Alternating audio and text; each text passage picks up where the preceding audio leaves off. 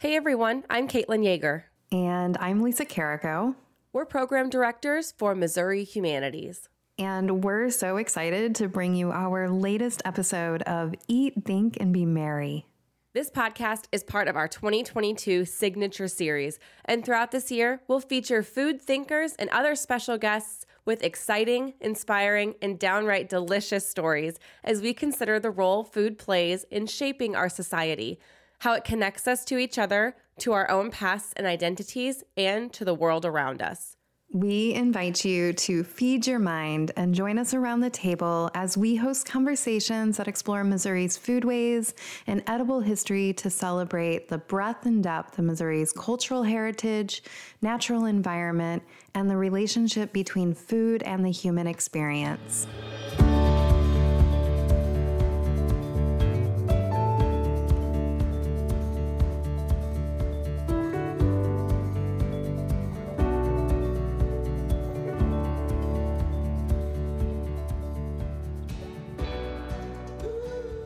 Welcome to another episode of our Eat, Think, and Be Merry podcast, where we dig into food related themes presented through a humanities lens. In the month of May, we hosted several programs focused around foraging and Ozark foodways. Lisa, you were pretty excited about hosting this episode around this theme of foraging. Caitlin, I was. I have a personal interest in the Ozarks and wild edibles. And as we were researching the topic and talking with program partners for our in person foraging events, the name Bo Brown kept coming up. Everyone that we worked with recommended him for the podcast. Bo is based out of Springfield, Missouri, and he's an educator, a biologist, a musician, and an author with a wealth of knowledge about natural history. So, needless to say, when he agreed, I was very excited to talk with him about foraging and his book, Foraging the Ozarks. He has such an interesting life story, and I know I'm looking forward to listening. We kept going back and forth about when to release this episode. While we could have released it into spring during the height of morel mania and the arrival of spring greens, in the summertime for wild berries, dandelions, and sumac, we actually decided to go with a fall or autumn release just in time for the ripening of pawpaws, persimmons, elderberries, and the harvesting of chicken of the woods and several varieties of tree nuts. It is, after all, the perfect time to lace up the hiking boots, get outside, and forage. I think that's what I love about this topic. Foraging is not exclusive to one season in the state of Missouri and is home to a variety of wild edible plants in the form of roots, stems, leaves, flowers, and fruits. I can't think of a better time of the year to do just that. It's been beautiful here in Missouri the last several weeks, so I can imagine there's a lot of foraging recently.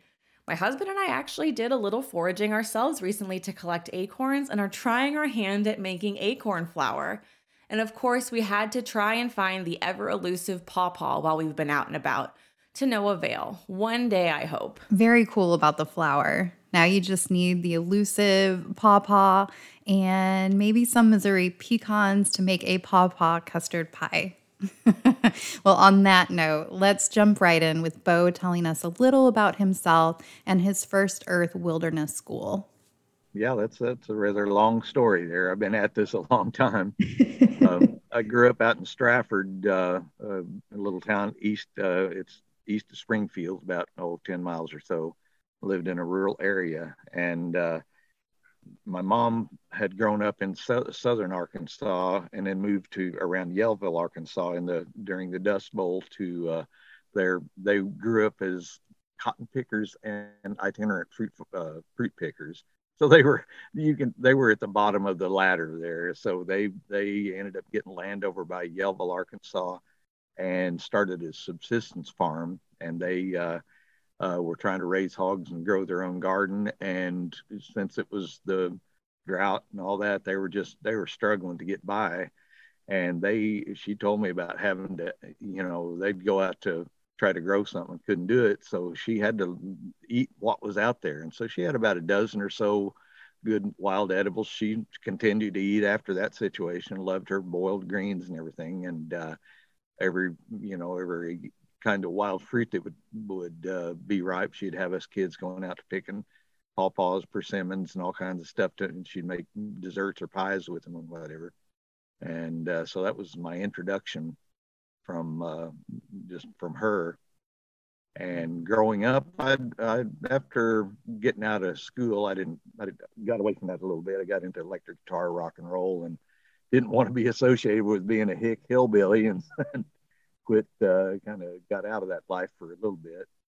And in the early 70s, I was playing in a band uh, with a fellow named Don Brink, and he had been introduced to backpacking by a friend of his. So we started backpacking together, and it made me realize how much I missed being out because I grew up just just being a woods kid. I didn't want to do anything but be in the woods and around the critters and stuff like that. And I, I hunted and fished all the time, and and him reintroduced me to uh, to that aspect again was a was a pretty major major thing for me. So in our backpacking trips, we were kind of gear oriented and uh, got before we were carrying 50 pounds on our back almost to go into these hiking areas. And uh, and I, I'd been a musician from early age. Uh, and in, in, the 70s started playing music at, at Silver Dollar City, the big theme park by Branson. And while I was out there, there was a native man, Jim Fire Eagle, that was um, he was uh, teaching or demonstrating flint knapping, you know, making arrowheads. And I had collected them when I was a kid and didn't even know people could still do that. So I just camped out at his feet and learned as much as I could. And noticed periodically somebody would come in and uh, throw a plant down in his lap and say, "Hey, pops, what is that?" And he he would go on for ten minutes about everything he could do with that plant. There wasn't a plant you could show him that he couldn't tell you something about, and that really fascinated me. So in our our uh, camping trips, we started doing more of that and trying to leave more and more things at home. We started doing these what I call survival trips or knife and blanket trips, where we would just take water purifier and container, a army poncho, and a and a knife, and a sometimes a cooking pot, and then then we started leaving the cooking pot at home, and you know, and then later gatherings, not even taking a knife, or we had to make flint rock to do the uh, to make tools with, and just just incorporated as much of it as we could in those outings, and didn't really know near enough of it to do do what we were trying to do at the time, but uh, you know, figured out what you didn't know when you get out there and actually try to do it. So uh, that was my my path into this stuff, and same with foraging. We uh, we were just trying to pick up what we could to feed ourselves when we were on these extended trips. And there weren't a wealth of books out at that time. There was uh, uh, Euell Gibbons had his book out, and there was a fellow named Bradford Angier that had several books on foraging. So uh, we we made a lot of mistakes. I had a couple of really good stories about eating something you really shouldn't eat, and I, I won't go into detail about those. But uh, anyway, that was uh, more or less my introduction into that this whole world. And uh, then there was a fellow, Tom Brown Jr., that had some books out, and we we read his books, and that he had a Native American Native American mentor as well in those stories, and that really just well, I just wanted to live that life and be be outdoors all the time, and uh, so that was kind of our idea to start the school and at the time, I, I think it was 1985. Uh, well, I, I, toured. It was in a touring band. Up before that, I had, a band called the Undergrass Boys that we were playing at uh, Silver Dollar City, and we had a, a circuit um, playing college circuit. You know, you know college uh, concerts and coffee houses and that kind of stuff. Uh, did a bunch of opening acts for people like Emmylou Harris and Leon Russell and a lot of big name stuff. So we were getting getting a lot of prominence and just it was the road life was killing us. So we were touring and being gone all the time, and the it just wore on everybody. And the band had a rather bad ending. And uh, so the whole year of 1984, I was living in a little place not far from where I live now, uh, and I just basically shut down lived on land. I didn't really want to go back to playing music didn't have an idea on what I wanted to do and didn't have any skills of any kind. So I just was just kind of stuck in a spot and was running out of money. And in the spring of 85, got a call from a friend that, that, um, so she knew that I knew some wildlife students at the MSU or college here. It was SMS back in the day. And uh, I said, well, they've got summer work, but I can't, um, uh, you know, I can't get a hold of them because they're out doing their their summer jobs. But I'd love to do this study that you're, you know, she was trying to find people to work on this big bird study, studying the effects of periodical cicadas on the bird life and animal life. And so it sounded like a fascinating study. And I just said, well, I'd love to do it. And she said, well, it's highly trained, you know, stuff like banding birds, and you need some coursework behind you. But uh, and I told her I'd, I'd helped a friend band birds for about four or five days nearby here. Said, well, just put something on a resume and see what happens. So I did, and kind of, well, of course, padded and stretched a little bit, but uh, I I put that I'd been doing all this wilderness survival stuff, and come to find out that part of the job requirement is that you live on site, and it was this remote area down in uh, White River outside of, you know, I guess it was kind of east of Fayetteville, Arkansas. And it was two river crossings to get to the study site. So chances are you'd be, river gets up and you're stuck there for days. And I had to work every single day uh, for a month to get all the birds banded that we had to to do the study. And so they said, you're going to be on site for the whole summer. And I was just, oh man, getting paid to hang out in the woods all summer. That was a, you know, just a godsend. And it was pretty idyllic until the tick season and all that. And then I then I realized why they they had they required you to be on site because the kids that worked on the study before once it got into the heat of the summer they just they did the morning round of bird banding and then went to their dorm rooms in the afternoon and wouldn't come back till the next day so uh, I had to experience a few weeks of misery till I got used to, you know, sleeping in the heat and the ticks and all the all the things inherent with just sleeping on the ground, living outside and everything. So, but yeah, it was a it was kind of a crash course into all of those things that uh, I had been playing with and studying really came in handy for that that uh, study because there were a few times that the river got up and I was starting to run out of food and it was uh, I had the middle of the day off. So I was fishing and foraging and figured out that I was competing with some of the local wildlife. I'd go out to, I'd spot something in the morning, like greenbrier shoots or some little ten, tender, tasty vegetable top or something like that, and spot it while I was doing my banding, and then come back in the day when I had free time and, and deer or something had beat me to it. So it was it was a pretty unique experience, but that was my entry accidental entry into the world of, of uh, songbird research. And if you'd told me the day before I got that phone call that I'd spend my entire rest of my life doing songbird research and doing science like that, I would have I would have laughed. The last thing I ever expected to be. I'd never been to college and anything like that, but it was that was my introduction into that world. So got the idea for night in 1990 to start the school, and we were up and running by '91, and uh, and started just offering classes in all the Stone Age wilderness survival skills, uh, making stone tools, uh, making friction fire, cordage, uh, traps, primitive traps, uh, shelters, finding, treating water, and edible plants and foraging. And then we do a, an advanced class that for more long-term living stuff like uh, oh, all of the containers basketry and containers uh, making weaponry uh, like uh, the uh, cherokee style blowgun quickie bows and arrows and atlatls and just like i said things you need to know if you're going to live as a hunter-gatherer out there and and we were doing something a little bit different in showing how showing survival, given the fact that you've lost all your survival tools. So uh, a lot of the bushcrafters, they've got their knives and they've got string and they've got all the, you know, they've got a, a bug out bag of all their gear in it, and which is really good to have. But you're may come to a situation where you lose all that.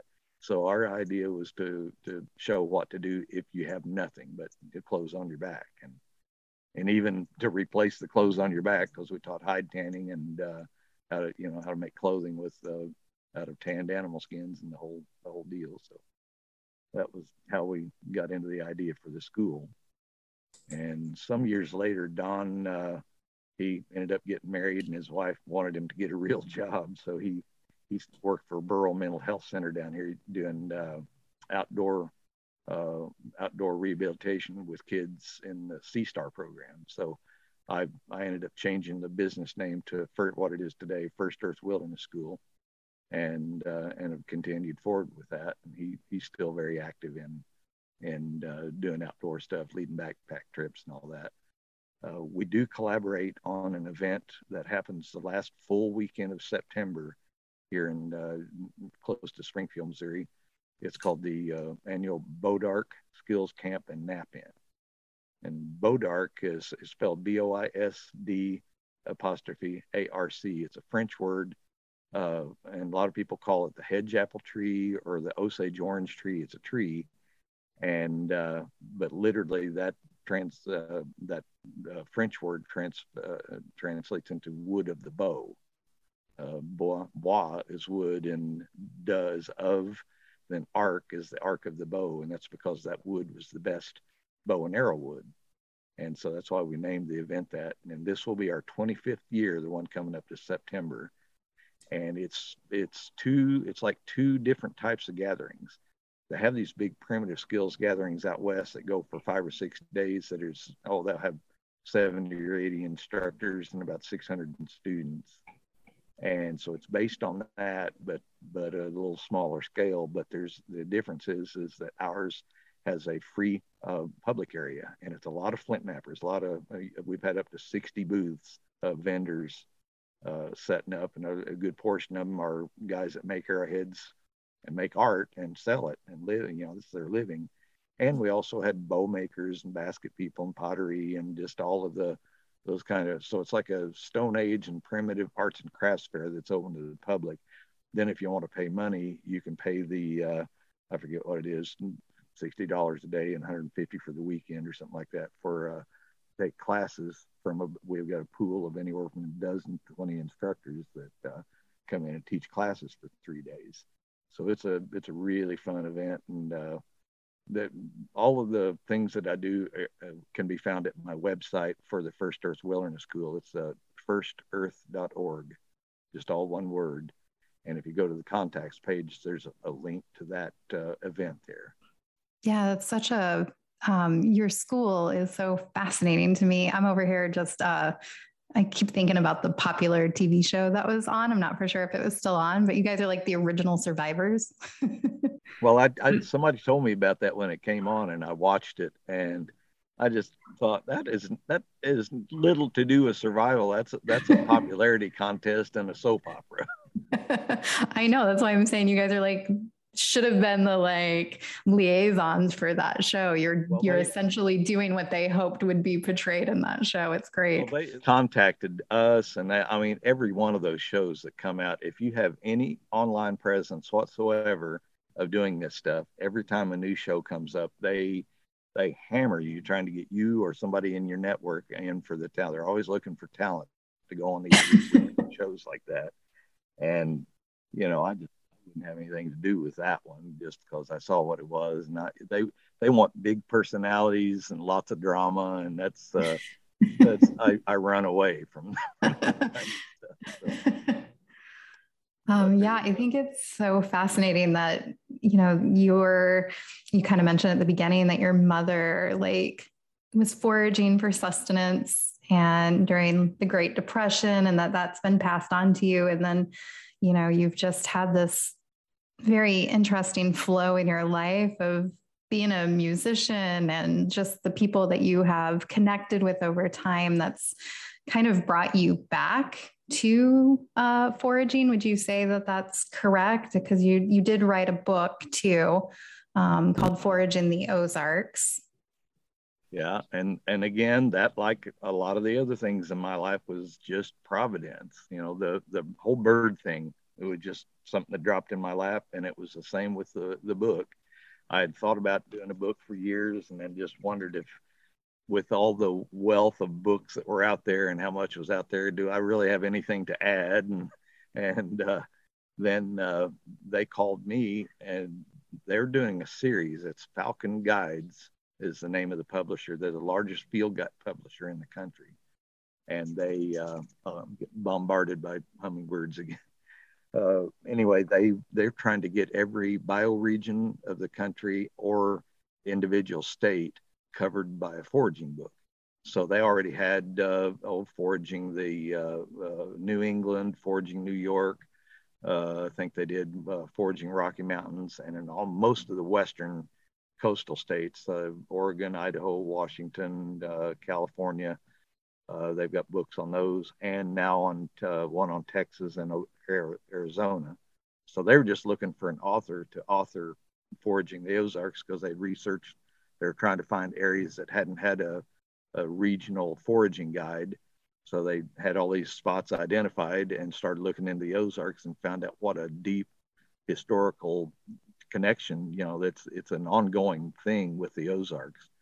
Uh, people tend to think think of this as a secondary Appalachia, and it is definitely a, a completely different culture. But uh, a lot of times, the the western drive of people leaving Appalachia and trying to go out west, this is as far as they got. They were trying to get further west of the land of milk and honey in California, and they they didn't. They got into these hills and hollers, and a lot of them, a lot of the Scotch Irish, they liked the forest uh, aspect of it and just stayed here. A lot of people just didn't make it past here, so. Uh, anyway, it, uh, it, it was full of uh, it's rough land. It's not there's not much farmland, and if you're going to exist and hang on here, you got to be kind of rough and tough too, and figure out how to eke a living out of this gravelly, hard scrabble ground. So the people that did stay here, uh, there was an it's an ongoing tradition of foraging that uh, you know they did it because they had to, just like my mom but uh, it, it's turned into part of the culture.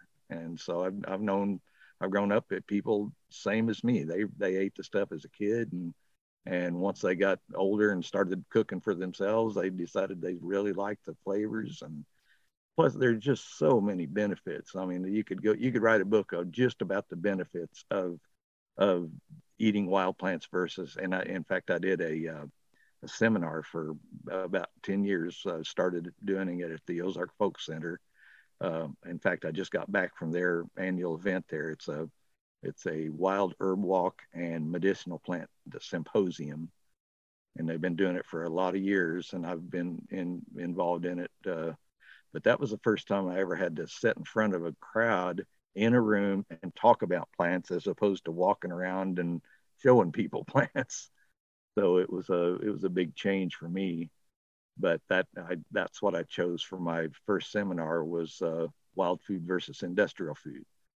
And i just i knew it was more nutritionally dense and vitamin rich and it, when compared to anything you know any uh, comparable domesticated species it just it just blows them off the charts in, in those respects.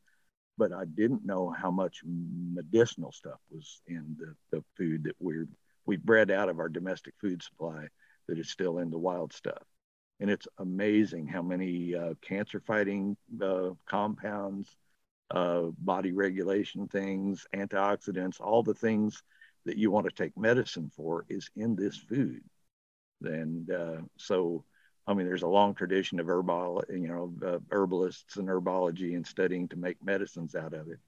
And my my uh, take on it is, I would just as soon eat my medicine as to take it home and make a concoction. And you know, and you still have to do that. There's some very specific ailments that uh, traditionally you you concoct a, a, uh, medicine of some kind of a tincture or a decoction or, or a infusion or whatever to get a specific a specific part out of that plant that will have an effect on your body and help it heal. And uh, but the more you eat your medicine, the less you're going to have to have medicines, exterior external medicines like that to fix things. And it, it really yeah. Does. I feel like we've gotten so used to modernized medicine. And as you're talking, I'm, I'm thinking about to my uh, environmental studies class I had in high school. And we would talk about the rainforest and all these like beneficial plants, but nobody talked about our regional. You know, I went to school in St. Louis and here I am next to the Ozarks with all these herbs and medicinal plants, but that was never ever a part of my my science background is these resourceful plants that are right here in Missouri. Yeah, that's the thing that kills me is that I know tons of people that grow herb gardens and make all these herb medicines and everything, and they, you know, they have to buy the seeds to start them, or they buy buy starts or whatever. But then find out that there's a native that has the same properties that's growing underneath their nose that they've been walking on for most of their life, and uh, you know that they it's just right here. And and as far as uh, you know, this is a one of those little anecdotes, but every ailment that Native Americans had, there was some kind of a plant that could help with it. And so that's, uh, you know, you want to get it where it's at, which is wherever you live, there's going to be something growing that you can use. You know, you may have more of one, especially the Ozarks. The Ozarks is one of the most amazing places for plant diversity. And uh, it just, just any given acre of land here if you go out to the western mountains, you will you will have to cover a very wide range of altitude and ground to get a half of the number, even a third of the number of species we have here in just one little, you know, a half acre of ground or something like that. It, it, during well, here's an example. I had one of my survival skills classes here uh, weekend before last. Uh, normally, i have got uh, 10 acres of land on the Niangua River north of Springfield. It's a big wilderness and it's right on a big river. And I bought that in 1990 uh, specifically to start the school to, to do the classes there. But uh, that's when we had those floods, and I had my assistant go up and check the river, and my yard was underwater, and it was about, you know, a few feet from getting into the building up there. So, and he couldn't, you couldn't even get down the road to get into the place. So I had to make a change of plans so we moved here to my my cabin, uh, where my cabin is outside of Springfield. It's got a little wet weather creek and a low area. It's the only flat ground is along the creek, which is about oh a couple hundred yards down the hill. And uh, but we we camped along that creek for the class, and on the foraging walk, we went from that creek the 200 yards up to my house and found 31 species to put in uh, plants covering i think 19 different plant families that we put in our salad that night and that's just one one habitat right there you know in 200 yards.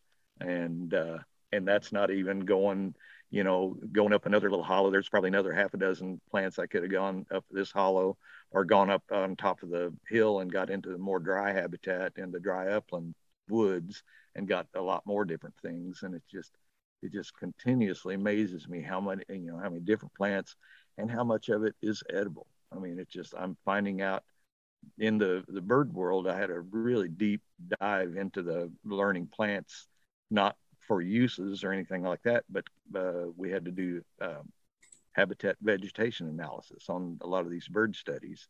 So after you get through with the breeding bird surveys or banding or whatever you're doing during, you know, with the breeding season, that ends at around the end of June, July or so. Their territories start breaking down, and you do other work. And one of the things you would do is these um, uh, habitat uh, vegetation analysis. And that's where you have to learn every single plant that's out there and measure the, you know, there's sampling methods that gives you the actual structure and species composition of any habitat that you can kind of quantify what the habitat is, you know, before you can say much of, of what's going on there. So I had to really crash course in learning plants by their Latin names and learning every single thing that was out there. You know, if you didn't know it, we'd take samples of it, take it into the key. There's a, a book called uh, The Flora of Missouri by Julian Steyermark, and they've since did a three volume up, upgrade or update of that book, but we just had the old one and it was a plant key. And so every plant that had ever been found in Missouri is in that book at that time. And so we had, had to take it through all the different keys to figure out what species it was. And then, but it was, I just learned so much in that. And if you, that's the kind of stuff, if you don't, if you don't keep using that, it just, it just falls out of your head really quick. So I've lost so much of that. But, uh, but of those plants that I learned there, I keep coming back to, and every year I'll find out some more about the plants that I've known about for a long time but I find out about different uses of them from different sources and and a lot of the stuff isn't in books. I mean, there's just no not good edibility information on a lot of plants that weren't popularized for one reason or another. And and my idea is that if I I'll look I'll look through all the known stuff about it, first find out if it's toxic in any way. If it's not toxic, I'll try it. I'll taste it. A lot of times it's sometimes it's got a whang to it, a real strong flavor. But the whole thing about combining flavors with all this, this there's so many different things you can make a mix of those strong flavors and uh, mix it in with milder greens. You know, like with a salad, put a little dressing on it. If it's a boiled green, same thing, put a little balsamic vinegar and salt on it. And all of a sudden, those kind of strong, off putting flavors are magic when they're mixed in with all this other stuff. Yeah, I love this. Um, just the variety. Uh, one, just the abundance of the the plants that are available, but also knowing that they provide different flavors, maybe some better than others. Um, in your book, you highlight over 100 commonly found edibles in the Ozark region, um, from both introduced species to uh, native species. Um, perhaps you could talk a little bit about some of your favorite favorite species and why your favorite forage species and why. Well, that, that's I've been talking a lot about favorites lately. that's having favorites, flavors, and favorite plants and everything is kind of that's that's put us in a bad position. My favorite is the thing I'm eating right then because it's there, it's available then. It's got mm-hmm. a window. It's it's going to be gone in three weeks. So that that's my favorite at that time at that place. But then you got to move on to something else. And uh, I, I, do have the things that I really look forward to getting to in, in fruits. It's pawpaws. Uh, they're just nothing like like that. And um, we just sampled some uh, wild passion flower fruit jelly. Um, if you make jelly out of the, the, the fruits are called maypops because they're they're round. They've got kind of a fleshy, uh, soft exterior, and the seeds on the inside are they're like little the seeds are encased in this little membrane with juice and it's sort of like a pomegranate and those are called arils spelled a-r-i-l-s and the, you harvest those things to get the pulp out and then just make a syrup with them and uh, some people make jelly but uh, that is just one of the most unique perfumy tropical smelling things you can have so the the favorites list would be a a long, very you know long list depending on what season, where what habitat I was in, and all that kind of stuff. But the thing I was talking about earlier is that people get favorites of what they like to eat, their favorites, and it usually involves mild and sweet, which is exactly what our food supply has been selectively bred for. Uh, and I've looked into this pretty extensively about um, what uh, what happened when we were going from hunter gatherers into a, a, more agricultural society. Hunter gatherers were eating hundreds of species a year. I mean, it was just for that same reason. They were, you know, whatever they were at, whatever season they were in, there's a window for each plant that it's edible. And sometimes that's that's a few days because you once it gets ripe, it doesn't ripen. You can't ripen it like you can a tomato and uh, you know pick it a weeks earlier and have it ripen. It has to ripen on the vine or tree and you have to be right there right then to beat the critters to it. So you might have a day or two before it starts disappearing. Some of them have a longer window of edibility. But anyway like they were eating hundreds of species. Then when they got the idea to quit uh, to well they didn't really quit hunter gathering. They they basically wanted to control their food supply. So they started trying to grow and cultivate a lot of their favorite crops. And right off the bat a lot of those plants won't grow outside of the their habitat where they're found because there's just all these mycorrhizal connections and fungal connections with uh, with mycelium fungus that reaches throughout the whole forest that creates little microhabitats that that's why that you, you know you'll see a whole hillside but that you don't see the whole hillside covered in all these plants. You'll see little spots here and there and you know just places where they go where they grow. And a lot of times that's because the fungus has created a little micro habitat there that it can exist in and they you just can't recreate that by taking some soil and putting it in a garden spot and trying to trying to to make that happen. So right off the bat, it, na- narrowed down the number of species they were consuming down to dozens, and that w- that presented health problems right off the bat. They uh, they did some archaeological studies to where they looked at uh, cultures that were coexisting in the same area. Some had tra- transitioned into agriculture, others are still hunter gatherers, and they could look at the, the skeletons from the archaeological record and, and tell by looking at the skeletons which ones were eating agricultural food because they just within a few generations started developing degenerative uh, things like bone uh, bone density loss, bad teeth. They started getting bad teeth, uh, all kinds of uh, just degenerative health problems from not getting a wide variety of medicinal compounds and you know vitamins, phytonutrients, anthocyanins, all the powerful medicinal things that are in those plants.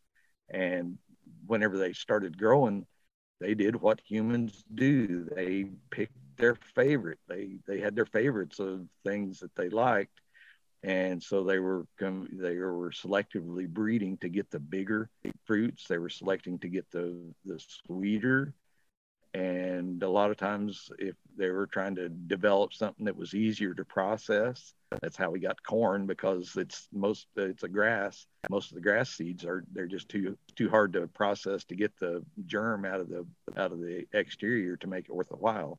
And um, anyway, all these selective processes onto the plants further made them where they weren't as healthy as something that grows out in the wild where it's supposed to when it's supposed to and so even they people even like I said they grew shorter in stature because they weren't getting the adequate medicinal stuff, and and that that was reversed after a time just from you know we were getting so much food and we're and we're starting to grow cows and have fat.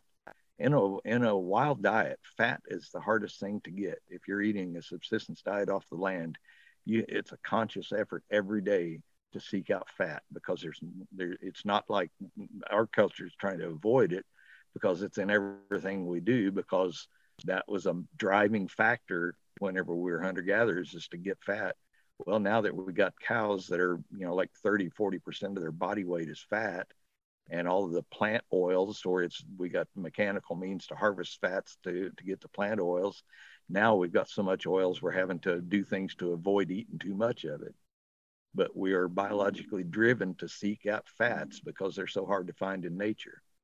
And so there's, like I said, all these selective processes come to bear on the plants, and uh, you'll get a tomato that's just big, red, juicy thing, and it's mostly sugar and water. Mm-hmm. The, the, the comparative thing that we have locally to a tomato is called a, um, a ground cherry. It's in the same family, which is the the deadly nightshade family or solanum and uh, you know some of the most toxic plants like belladonna are in that family but most of our food a lot of our food plants like potatoes peppers uh, you know, tomatoes uh, eggplants all those are that same family and uh, but they took that uh, that that little thing that looked like a berry and uh, yeah, there's probably a European thing that the tomato started with. I'm not even sure the where that that one even came from. I hadn't looked into it, but most of our our plants have a have a wild counterpart somewhere and a lot of times they, it's like in corn it's so far back that it's hardly recognizable as what it was when we started with it but that's that's just one of the things we've done to our food supply is made it sweeter and and juicier so it's so big that it's just water and sugar and so you're not getting the density of the things you can eat a small handful of wild food of, of any kind and and feel like you've eaten twice as much uh, if you're eating eating something you bought out of the store. Yeah, this is so fascinating. I think you know it's an interesting to think about when we were first eating off the land and then how we wanted to control food. And we started using agriculture. And now I feel like we're back at this place where we're like understanding how nutritional these original plants are. And, and people are like seeking regenerative agricultural practices to improve our soil to get nutrients back into um, the food that we eat. But then also you know i feel like foraging for wild food has grown in such popularity over the recent years. You're starting to see chefs incorporating foraged ingredients into their food and their drinks. Um, so in your opinion and it kind of maybe relates back to this nutritional part but when and why did it become popular again or much more mainstream? And why you think people are drawn to this movement of foraging? Um, and there may even be an argument here that I live in the city, so uh, that maybe foraging has always existed, uh, but maybe is much more trendier now in the urban areas. Yeah, definitely in the rural areas, there's always been pockets of it. I mean, it's always big in Appalachia, uh, you know, because they're so dang poor, they have to. And in the Ozarks, it was a lot of that too. But even after people started, you know, having enough money, they didn't actually have to do it. The traditions hung on, and so a lot of a lot of families, it's been passed down that they they still do it just out of, you know, cultural tradition. tradition. And uh, but the trendiness aspect of it has a whole lot to do with the internet and social media uh, it's it's just now starting to get covered in in broadcast media, but uh, the, when the social media started popping up, uh, foraging groups, online foraging groups, and it's just like anything else, people can find the people they want to find that are on the same learning path, and then they can uh, they can team up and get it wider. Now I'm seeing a whole a whole bunch of young people and people that we just wouldn't have had a thought of doing this stuff. Sometimes they're urban folks and sometimes not, maybe small town or even rural people that just hadn't been introduced to it. But they're seeing all their friends going out and making dandelion syrup and, you know, just picking stuff out of the yard and doing these great things with it. So there's a huge amount of interest now. But it's like our culture has lost the the art of learning the way it's always been done, which is learning from other people, you know, and then later books uh, or having a mentor. And now it's like, I want to, you know, I just want to go online and, and I want to start this activity and just go online and somehow absorb a lifetime's worth of stuff in a, in a few hours. you know, there, there's a lot of tools available that weren't available when I was learning it, like the, the plant identification apps and the social groups and you know just make it easier where people that are into it can find each other but uh, it's it's a lot of people are diving for, head first into it without the slightest idea of what they're doing they just see everybody else doing it and they oh i'm going to go pick this a bunch of these things and uh, the next picture you show there's they've pulled up a you know, a foot high stack of something by the roots when they're going to take just the very little tender tops off of it. Or they'll pick an entire, you know, armload of something that's not even what they think it is and carry it home to try to process it. And so it's like that's, we're, we're trying to catch up with the popularity of the people that are educating about it, uh, getting, getting it into their heads that there's a right way and a wrong way to do all this stuff. And you do it the wrong way and the resource is going to go away really quick with as popular as it is. And uh, there's already you know you mentioned the chefs using it. Uh, there's a, a big surge in that right now and the trouble is is that if you get a, a lot of people that are market collecting and uh, covering the same area you, you start seeing an impact pretty quick on the the the plant species you're looking for. And I do a, I was doing a regular thing at uh, uh, Saint in St. Louis. It's called uh, Slow Food St. Louis, and they had me up about every other year to do a do a talk. They'd always pair me up with a chef that was doing working with the wild foods. And one of the chefs up there was saying, "Well, I'm, you know, I was going to bring some of this plant, but I, I couldn't find it. Somebody beat me to it, and and he mentioned there was two other chefs that were doing the same thing that they're sending people out to gather this plant and they're all competing for the same plant and it was like if you're not finding what you need because somebody else has gotten that plant and they're all harvesting for restaurants that's a problem i mean you're you know that's the thing about you put a monetary value on a on a resource like that, like ginseng, for instance. That's another one that's in large parts of the Ozarks. It's gone because the monetary value aspect of it was is so high and uh, it, it's the one of the few plants that's regulated by international treaty uh, because it's there's such a big international trade in it and it's considered an endangered species in some places. And uh, so you have to have a permit to, to legally harvest it on public lands to sell it. You know any kind of trade in it is all regulated and permitted and so there's size limitations on how when you can pick it and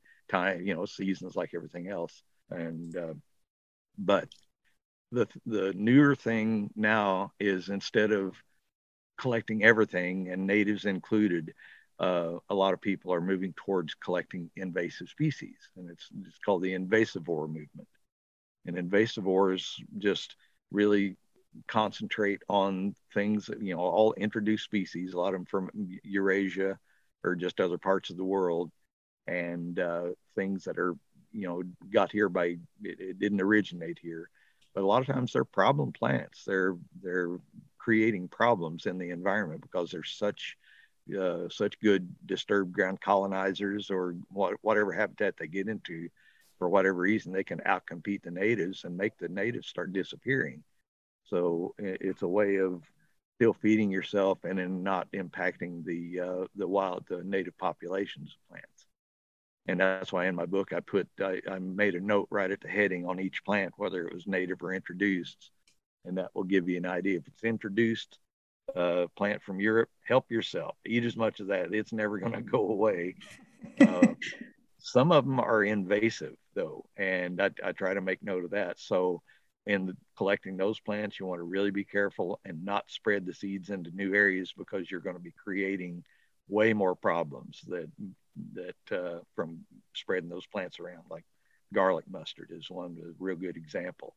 And I've seen on some of these online things about, oh, I don't have garlic mustard. Can you give me some? Get me, give me some garlic mustard over here. And it's just like, no, don't encourage that. You know, you want to you want to get it wherever it is, but I mean, make sure you. And a lot of people carry bags out and bag the plant so because mustard, the whole mustard family, a lot of them have uh, have a neat little trick of seed dispersal where if you bump those seed heads, they pop and explode and shoot seeds out three or four feet. So just by handling the plant, you're just seeding the whole ground again if you if you don't get it early enough. And so I, I try to caution people to great take great pains to not spread those kind of plants into new areas. Yeah, I feel like, you know, we were kind of talking about foraging being mainstream and like the act of gathering wild foods, cooking it, eating it, it, it almost sounds romantic in a way, right? But foraging really is uh, a skill that one must learn and practice. There's benefits, there's risks, and there's these responsibilities. Um, so, kind of, what is your when you're out foraging with folks, um, what are you kind of touching on as far as foraging safety, proper education, safety measures, or even just like kind of we are talking about the sustainability of it or not spreading uh, invasive species? So, is there like a ethics to foraging as well? There's definitely an ethics to it, and uh, there's a book I became aware of last year. It's uh, "Tending the Wild" by M. Kat Anderson. It's a very thick book. It's not something you're going to read in a night or two. Uh, but it's one of those books you can open it up at any point, start reading, and learn so much about how natives tended the the land around them. We got to we have this idea about that there was just this big untamed forest of wilderness that were plants everywhere, and the natives just had to go out and just figure out what was edible and collect it and bring it in. That's not correct. They did a lot of, of land management practices they did lots of burning to to keep down the underbrush, to keep things open, to keep more forbs growing, to have new new growth re, regenerating. They did coppicing of trees, which is cutting out the main stem and then letting the, the smaller stems come in. And uh, then they've already, you know, if it's a like a tree species that you're wanting the leaves off of, that way the leaves are right there where you can get to them uh, and and handy to get to. And they've even done that over in the Asia in Japan, where they'll coppice a they'll cut a big stump down and harvest that tree, but tend the root. You know, they'll cut it in a specific way so it'll sprout out maybe eight different sprouts of trees, and then over time those get big enough to harvest, and you can harvest one or two at a time. And instead of just cutting one big tree down and killing it and using the lumber, you've got a completely renewable source of that lumber because you just take one or two at a time and it keep the tree keeps producing new sprouts and the you know one at a time you harvest the, the bigger ones and it's just a, an eternal source of, of wood from that one tree. And just just things like that they're finding out about a lot of the colony plants that that people would dig uh, if they don't get dug or tended to at all, and, and, people have done experiments with this to where they they had several colonies of different of the same plant on their land, and they wanted they had one that was closer that they always dug from, and uh, another one that was further out they didn't touch. They just thought they'd leave it for for insurance in case the one they were digging on something happened to it. And the ones that were not dug in died out quicker. They did. They have a lifespan, and they they I guess they eventually use up the nutrients in that spot, that little spot, and get uh, kind of senescent and start going away. And uh, they're finding out that digging in the earth in a colony like that, just the act of digging up to grab a root or a tuber or whatever bulb, wherever it is you're after in there, the tilling of the ground makes it a better place. So when the plant does mature and drop seeds, the seeds have a higher propagation rate and so it's it's these these plants have evolved with humans and other things chewing and nibbling and digging and you know so they they've got strategies to keep going even um, uh, on that pressure um, and there's just all kinds of things like that about uh, about nibbling the outer outer branches of a plant that's say if you're after salad greens or something like that off of a bush or a, a, a herbaceous plant you know, you don't pull the whole plant up. You just take a little little nibble here and there. Just take some of the tender tops, leave a few to continue on and flower. And what that does is a lot of a lot of plants react to that by producing more branches, more flowers, more seeds, and it's it's got a name. It's called herbivory overcompensation. So by doing that and harvesting in that way, you're actually promoting the plant to grow more, big, be more vigorous, make more seeds, and uh, it'll even prolong the har- the harvest time off of that that particular plant because you can come back and take some of the other ones after the new branches have sprouted out, and uh, and it also uh, just you know makes the thing last longer. And so there's just all kinds of little tips like that about about how to harvest and and sustainably harvest and not not uh, the biggest thing is just be aware of your impacts there's uh, another book that's real popular right now. Uh, it is um, uh, Braiding Sweetgrass by Robin Wall. She really captured all of the, the spiritual relation that we have with everything. That's the different way of looking at the, the our, our connection with the earth as opposed to the, the Western culture. Is that in the Native American culture and other Stone Age cultures, we're a member of this community. It sustains us. We sustain it, and it, it can go on forever. And the the white way or the Western way of looking at things is the earth was created for man. Man is created to exploit it, and it's all there for our taking. Mm-hmm. That hasn't turned out so well.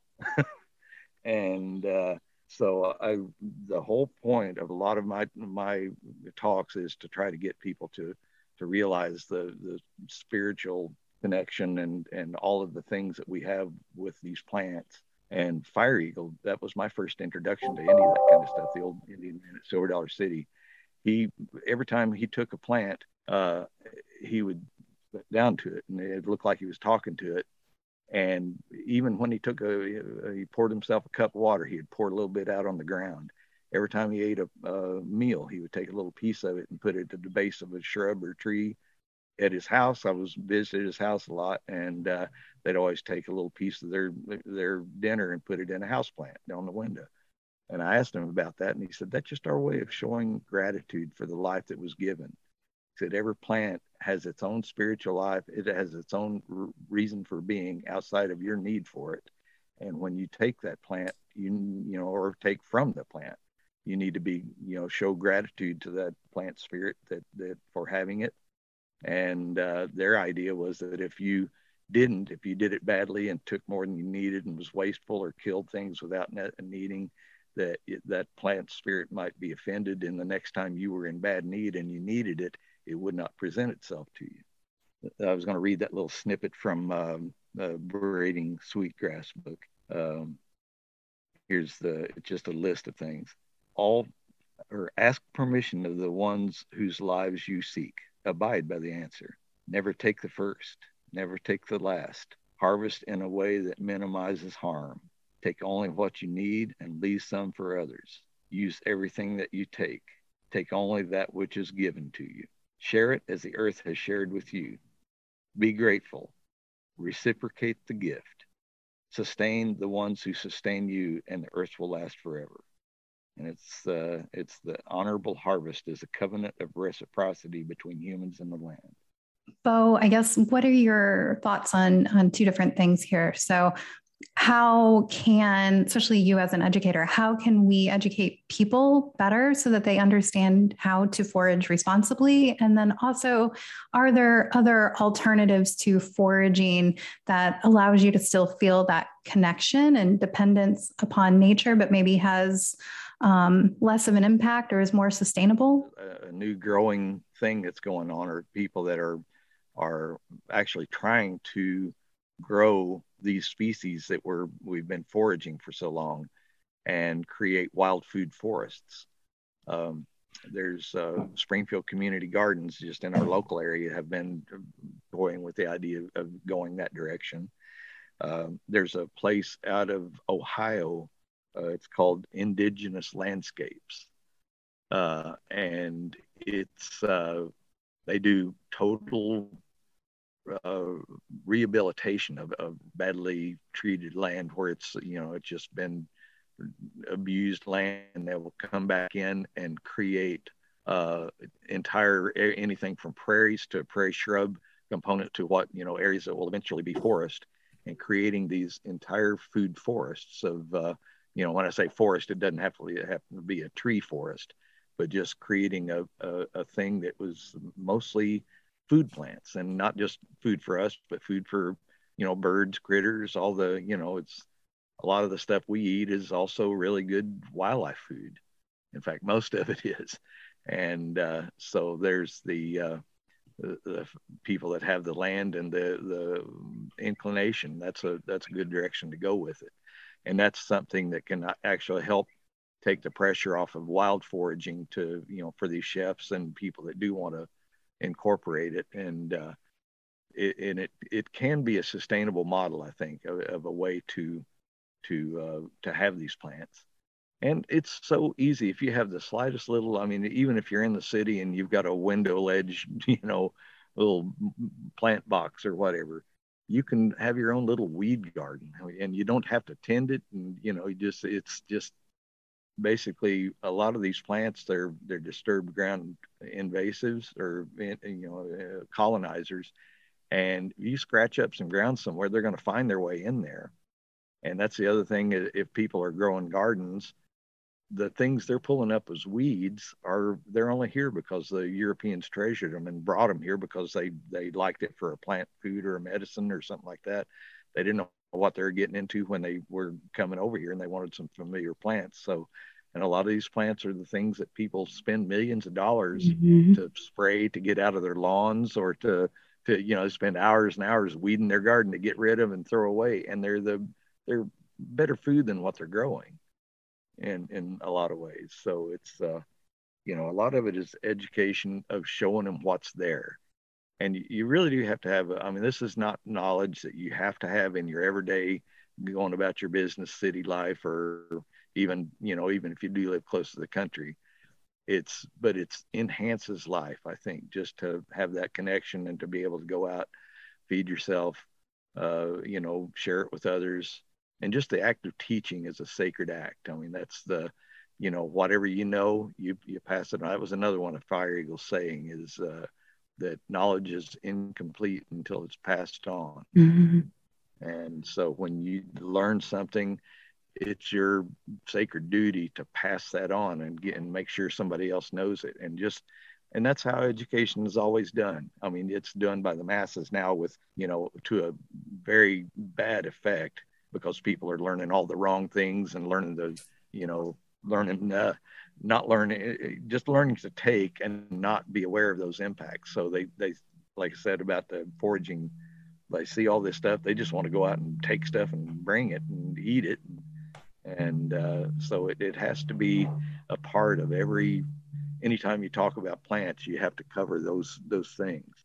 And I always, in my foraging walks, I always touch on, on uh, a the very first thing you got to hit is just be safe. I mean, just don't eat anything that you're not 100% aware of. Uh, you know, you're sure of its identification, and don't depend on one source to to do it. Uh, you know, I confirm it with multiple sources.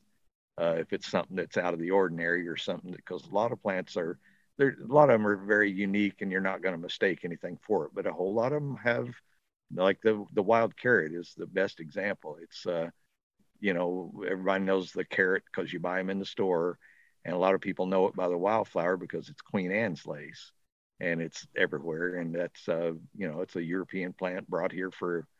Uh, if you plant a garden carrot, you're planting that exact. You're planting a Queen Anne's lace, same exact species. It's just been selectively bred to get that get more uh, a bigger starchier or bigger fleshier taproot and it, to have beta carotene to give it give it the color.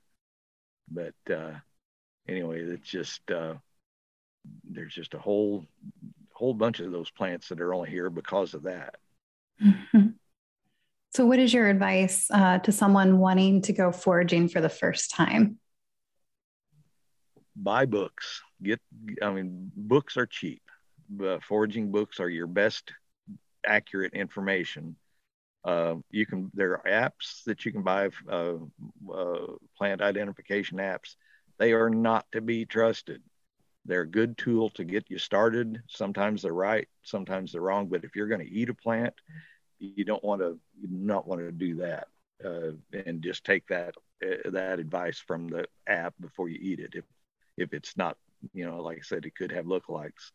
Um, uh, the other thing is just be aware if you're prone to food allergies, especially if you're eating a new plant, it's a good good thing to sample a little bit of it the first time and wait, you know, 12 hours or something like that. Or just wait a few hours, and you'll know pretty quick if you have a reaction to that plant. And then the first time you actually have a have it in a meal, just eat very small portions the first couple of times till you know you're not going to have reaction. So that's one of the safety things the uh, the like I said, the identify identification part of it. Uh, don't just buy the books and look at the pictures. Read the botanical descriptions. That was my one of my beefs with a lot of the foraging books is that they had a picture and the, had more or less a thumbnail description of the plant. It didn't go into detail.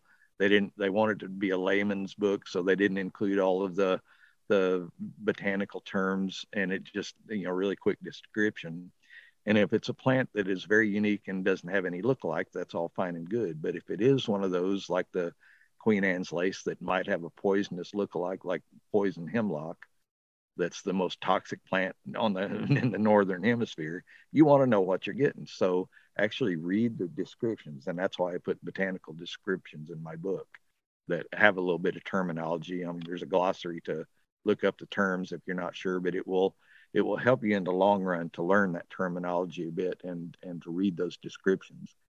I, I got started in learning plants from a wildflower guide, and all those have the have those big, long, uh, very detailed botanical descriptions, and that's the level of ID you need on on some of these plants to separate them from other plants that could get you into trouble. Just the safety issue from uh, knowing what you're eating, uh, making sure you know you, you know you, are not eating a whole big wad of something that you might have an allergic reaction to. Be aware of your impacts. Uh, uh, like I said, we covered that ground pretty good about just don't take a whole bunch of whatever it is you're seeing. Just uh, take a little here a little there. If there's only a few of them you know just maybe sample a leaf and move on to something else. There's always something else to, to get to go for. And uh, it's it's like anything else you do it little bits at a time it's like being in music you don't you don't go play a gig when you know five songs you start with a, with a few songs and you build a repertoire you know you uh, and the same with plants you start with just just make a list of the ones you recognize. And I know everybody recognizes the dandelion, and maybe most people will recognize the broadleaf plantain, and maybe most people will recognize a thistle when they see it. And just just make a list of all the plants you can see that you can recognize, and then start building on that. And uh, like I said, there's I grew up with field guides. I would place them around the house in places that I knew I was going to be sitting for any length of time uh, you know, I they books on my bedstead, books on my coffee table in the living room, books around my dinner table, and of course in the bathroom. and anytime I'm sitting there for a minute, you know, you, you just I would thumb through, find a plant that caught my eye that looked especially interesting, and read about it. And you know, once you read about it and kind of look into it a little bit, then the next time you run across it, you you might recognize it and uh, so that's one way the other way is like the fire eagle tried to get people to if you have a little bit of nature close to your where you live anytime you have a free minute or two just go out there and familiarize yourself. You don't even have to know anything about it. Just just walk in there and try to not just familiarize yourself with the physical things you can see there but the sounds the you know all of it. The, if there's something making a sound try to you know key in on that. See if you can figure out what's making that sound and that's that's how i got into bird learning birds by their songs is just by doing that and, and when i'd i'd hear something i'd get the binoculars and stalk it and stay with it until i got a look at it once i got to see that bird singing then it kind of stuck in what that song was and that i had no idea that was a marketable skill that i'd make you know make me a living for the rest I love all of this. Uh, the recommendations. It's foraging definitely takes uh, a lot of observation and care. Um, okay, I have one last question for you. Um, as you know, our theme for this year's programming is Eat, Think, and Be Merry Missouri's Foodways and Edible History. And throughout this year, we're exploring food related themes through a humanities lens. How do you feel that foraging ties directly in with the humanities and with our connection to Missouri? Well, like I said earlier, it's just a it's a long tradition of the you know bef- even before the colonists got here and made homes in it Native Americans were this is an area for resources for them. They didn't they didn't like to live in this land. It was too closed in and uh, and probably too buggy in the summer. So they they like to live in more open areas. But this was a common. A lot of tribes came into this area to to live for a while when the probably when the weather was still good and uh, and get resources, get flint, get you know all the things and move out. But it's uh, it's just a long-standing tradition, and uh, we really do owe them a debt of gratitude because much of what we know about edible plants and medicinal plants and all of that was based on their experimentations of it. Because you know Europeans they thought they knew everything when they got here, and they come to find out that all of their knowledge didn't apply to a lot of the things here. So what we know about the these plants in in North America came from from those people. So uh, and the the tradition some people held on to it and kept it going and it's just uh, you know food is the most integral part of things that you can do to sustain your life i mean it's it's the the most driving thing that you have to keep keep your body going you know is is water and food. And so it should be an important part of your life. And we've reduced it to a, a convenience to where it's we want to do it as quick as we can it, eh, you know get as much bang for our buck or whatever and uh, and the least amount of of uh, time spent possible to get something in our belly. And that hadn't worked out so well so and now like you know like i mentioned uh, slow food to st louis there uh, there's this uh, and it's been it's been around for a long time a long movement of people growing their own foods where they can And if they can't grow their own foods, then there's a lot of the farmers markets that they can they can go to. There's uh, now there's wild table events. There's these uh, uh, forest to forest to table events where it'll be foraged, you know, all foraged ingredients or a mix of foraged and and common ingredients. Um, but it's something that you you don't have to you don't have to dive off into. It's just a matter of going out, throwing a few sprigs of whatever is in your yard, whatever's handy, into your salad, if nothing else. You know, if you got enough of something to make a side dish with it, do that. But it's just it's it's just a way to nourish yourself in the best manner possible and have a better relationship with your food and it, you meet so many people that are on the same thing. It is a bonding thing. And a, a short story on that we uh, i did a, an experiential program where this guy took us out and blindfolded us and uh, walked us into this big area out in the desert and then uh, split us up into groups. And we had to silently we couldn't talk in in in amongst each of the three groups we had to communicate silently to to communicate these are the two goals after we split into the groups were to find him and to find home and we didn't even know what he meant by that home was at our camp that was a mile and a half away you know was home the, the like the place up on on the side of the mountain where it looked like an old camp had been. Nobody even knew what that meant.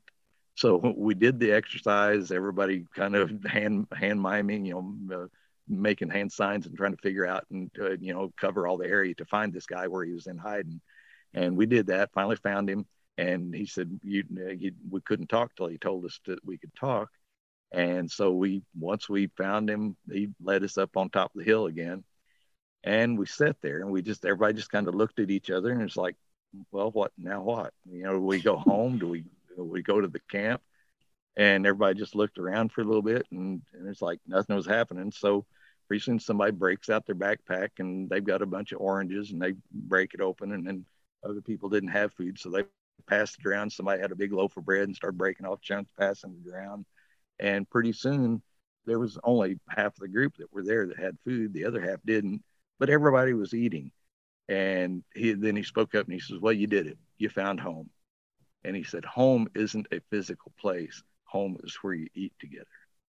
And mm. it's just it really, really stuck with me. And just you know, that's that's the definition of a home is where you eat. And uh, so food is the the all you know tying all of that together in a in a way that nothing else can. I just got goosebumps by that story. I think that's a beautiful way to uh, end our episode. Um, Bo, thank you so much for your insight and wealth of knowledge. Um, I've been keeping an eye on your 2022 program announcements on your website. So I'm very much hoping to see you uh, somewhere outdoors doing something fun like foraging or just learning. So, um, thank you for all that you're doing to connect people to um, kind of this former past of hunting and gathering, but also um, sustainably finding food out in nature. Well, I thank you very much. And uh, it was a very, very pleas- pleasurable conversation. Thanks so much, Lisa. This was the perfect episode for this time of year and I love how it encompassed so much the popularity of foraging wild edibles, the history, the benefits, the dangers, the ethics and sustainability of foraging. And knowing you, I'm sure you were enjoying it even more. Caitlin, you know it. With my degree in biology and my passion for the humanities, I was so enthralled with this conversation and the intersection of science and the humanities. I love that Bo touched on cultural traditions, indigenous land management, the spiritual relationship with the earth, the health impacts of humans transitioning from a hunting gathering diet to an agrarian one, and of course, the abundant plant biological diversity of the Ozarks. Our state is so lucky to have such a local wilderness expert. I agree wholeheartedly. Thank you, everyone, for listening to another episode of Eat, Think, and Be Merry. Stay tuned to Missouri Humanities for our next episode, which will come out in just a few weeks. We'll be interviewing Nephi Craig, an Apache Navajo chef who is headed to St. Louis the first week of November to help us host our Hunt Fish Gather event. Hosted in partnership with the Kathryn M. Buder Center for American Indian Studies at Washington University, Hunt Fish Gather educates and engages around the topic of traditional indigenous food and foodways. We hope you join us at WashU for the cooking demonstration and discussion on November 3rd. More info is available on our website. As always, to learn more about our 2022 signature series, visit mohumanities.org backslash food. This podcast is brought to you by Missouri Humanities. Please help us share these stories by sharing episodes with friends, family, and on your social media platforms. If you're listening on an app, don't forget to follow us and leave a review. I'm Lisa Carrico, and we hope you will tune in for future episodes of Eat, Think, and Be Merry as we explore more of Missouri's foodways and edible history and connect through food.